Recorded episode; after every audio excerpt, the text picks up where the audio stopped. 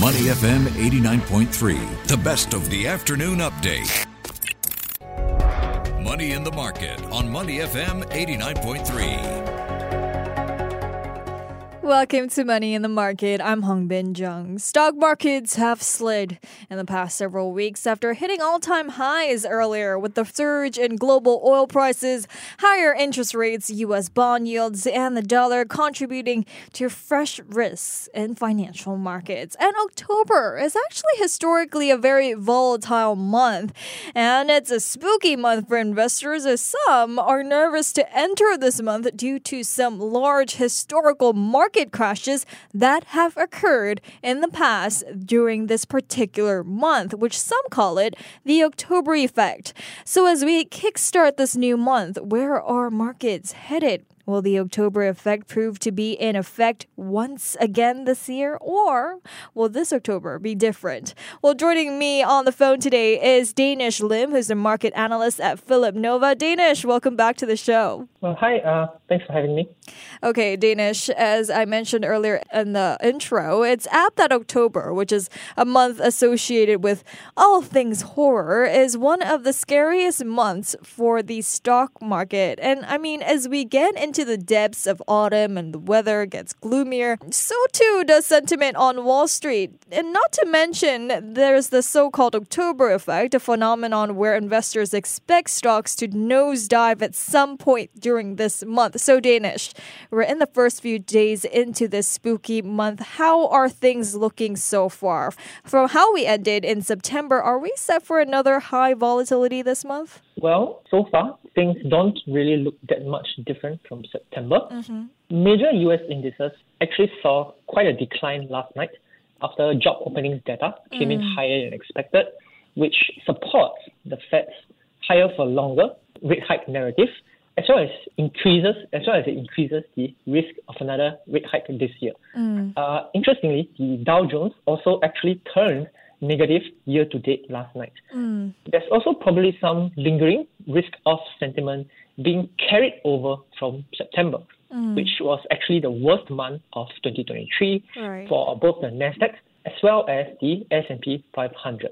Uh-huh. So I do think that things will remain volatile in October, especially as it looks like markets and investors are finally coming to terms with the reality that interest rates will be staying higher for longer. Uh, I see, I see. But I mean, we can't miss out the point that this month actually started on good news with a last minute deal to avoid that government shutdown over in the US, seeing traders let out a big sigh of relief on trading floors. But it's only, it seems like it's only a temporary lifting of one of the clouds hanging over the markets now. And it looks like there are more market stresses ahead, including, you know, auto workers strike and energy prices continuing to soar, and of course, as you mentioned, interest rate hikes. And those shocks added with other powerful forces at work on the economy, some say could be enough to tip the US in particular into a downturn as early as this year. So, Danish, do you see a recession hitting the US as still likely and, you know, coming soon? Yes, uh, I do think a recession will hit the US, but the difficult part is predicting the uh-huh. severity of it as well as when it will actually happen. Uh. I believe that investors are probably being overly optimistic when it actually comes to predicting a soft landing, because based on historical data, uh, out of 11 mm. tightening cycles from way back in 1965 up to 2022, uh, a soft landing has only happened once, mm-hmm. and that was way back in 1995. And at that time, the yield curve was never inverted, unlike how it is right now. And as we all know, an inverted yield curve is probably one of the most widely used indicators of a recession. Mm-hmm. So, although a soft landing and avoiding a recession is possible, I think there are good reasons to think otherwise, and uh, it, will, it would be better for investors to err on the side of caution, especially given the lagged impact of monetary tightening. Mm-hmm. We really aren't sure when the full cumulative impact of about 525 basis points of rate hikes mm. will start to bite the economy. Mm, okay, okay. But how would a US recession impact global markets? So if a recession were to happen, yeah. it would definitely have a significant impact on global markets because the US is the largest economy in the world mm-hmm. and also a major trading partner for many countries.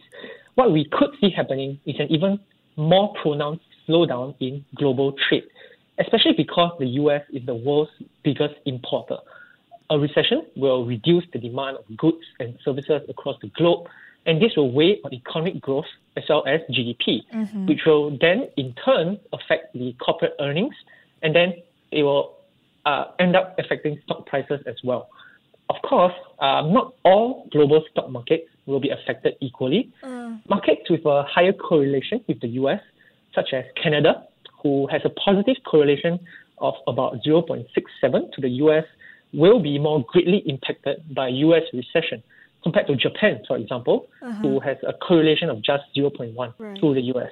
Okay, okay. Well, you know, despite these calls for a possible U.S. recession, you know, the Fed says it's not done with its hiking cycle just yet. I mean, there there have been several hawkish comments from Fed officials in recent days. We saw Michael Barr saying rates are likely at or very near at sufficient restrictive level, adding that the bigger question is how long they'll need to stay there. We had Michelle Bowman reiterating her view that multiple hikes may still be needed and she cited a continued risk from high energy prices. We also saw Loretta Mester saying that the Fed will likely need to raise rates once more this year and then hold it there for some time. So, how have markets reacted to these comments then? And have they, you know, accepted now that interest rates are here for longer?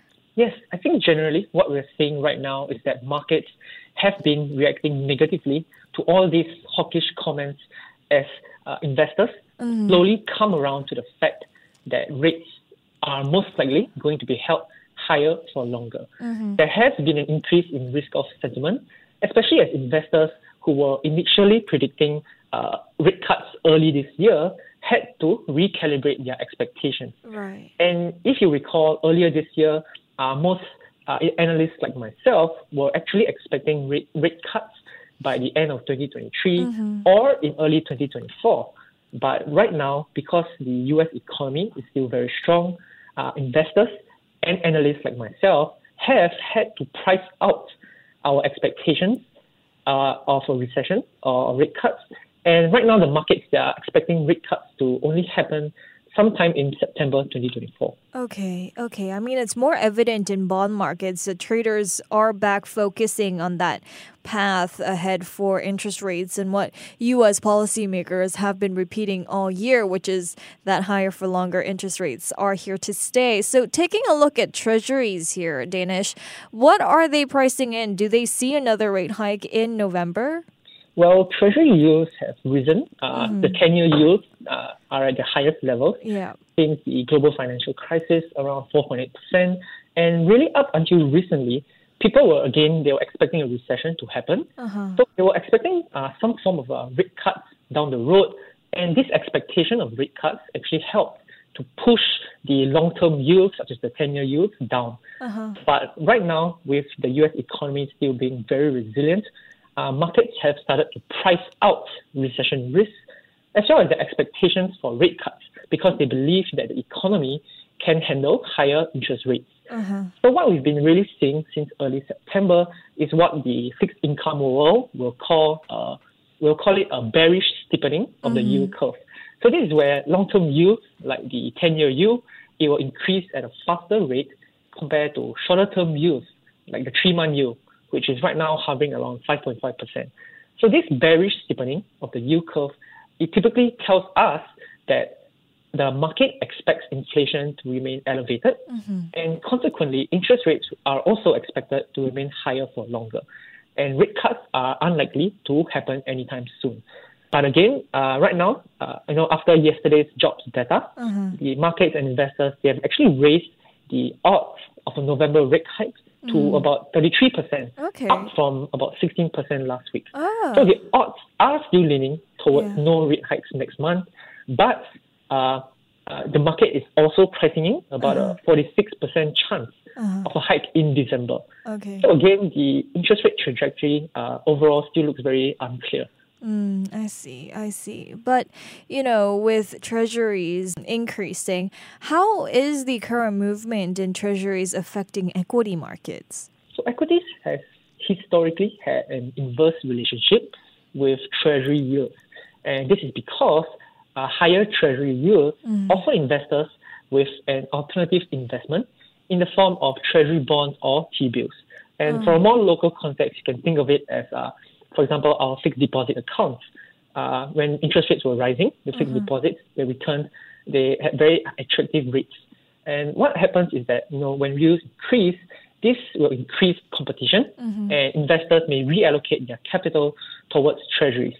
Uh, more importantly, uh, higher yields are also very bad for tech and growth stocks mm-hmm. because most of the sky high valuations of tech and growth stocks comes from investors expecting significant profit growth in the future. Mm.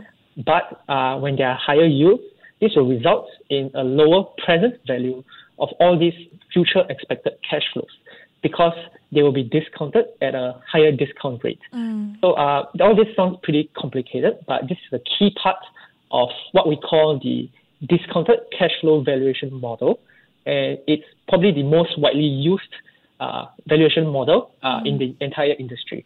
So as long as treasury yields remain high, uh, generally uh, we can expect equities to remain under pressure.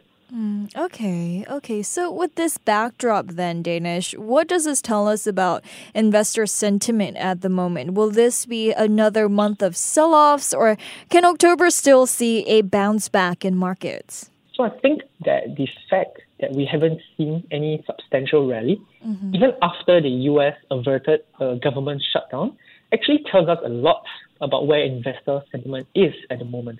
Mm. There's a lot of uncertainty surrounding the interest rate trajectory, as well as the state of the US economy and labor market. Mm-hmm. And these are things that I believe will most likely determine the market direction over the coming weeks. Mm. So I would say that the chance of a bounce back is pretty low. Okay. I still see a lot of uh, challenging uh, macro fundamentals as well as headwinds for equity markets. And speaking of which, then, is there a chance for regional markets to perform better this month than its, you know, Western counterparts, or will they move in accordance? I mean, we saw more signs of stabilizing in China's economy with its manufacturing sector rebounding. Could that push regional equities to see a better month? I think the performance of regional equities will most likely remain weak. Mm. And uh, although we have seen some encouraging signs of improving fundamentals in China, mm-hmm. the Hang Seng Index actually fell as much as 3.4% yesterday. Yeah. And this is after their public holiday on Monday.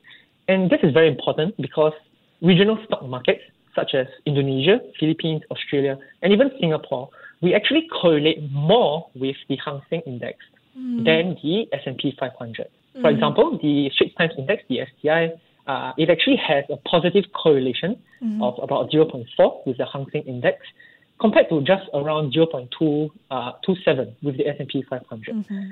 Uh, so recently, uh, we know we have also heard some banks turning bullish on Chinese equities because mm-hmm. they believe that the market is nearing or at a bottom. Mm-hmm. But I believe that until the issues in the property sector is properly resolved, uh, we are very unlikely to see any substantial rebound.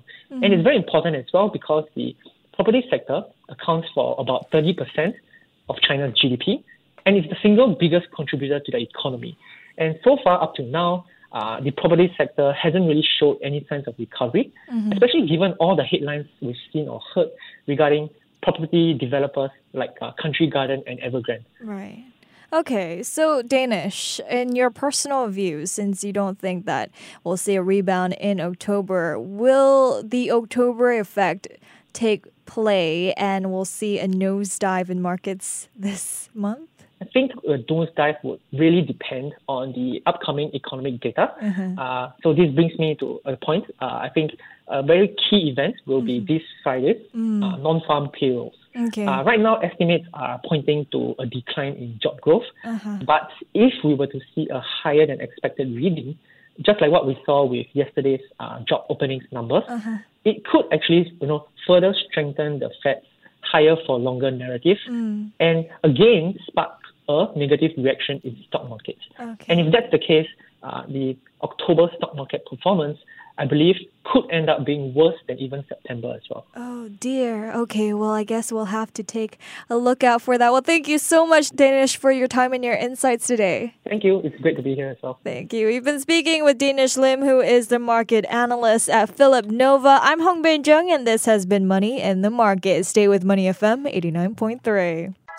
To listen to more great interviews, download our podcasts at awedio.sg or download the audio app. That's A W E D I O, audio at the App Store and Google Play.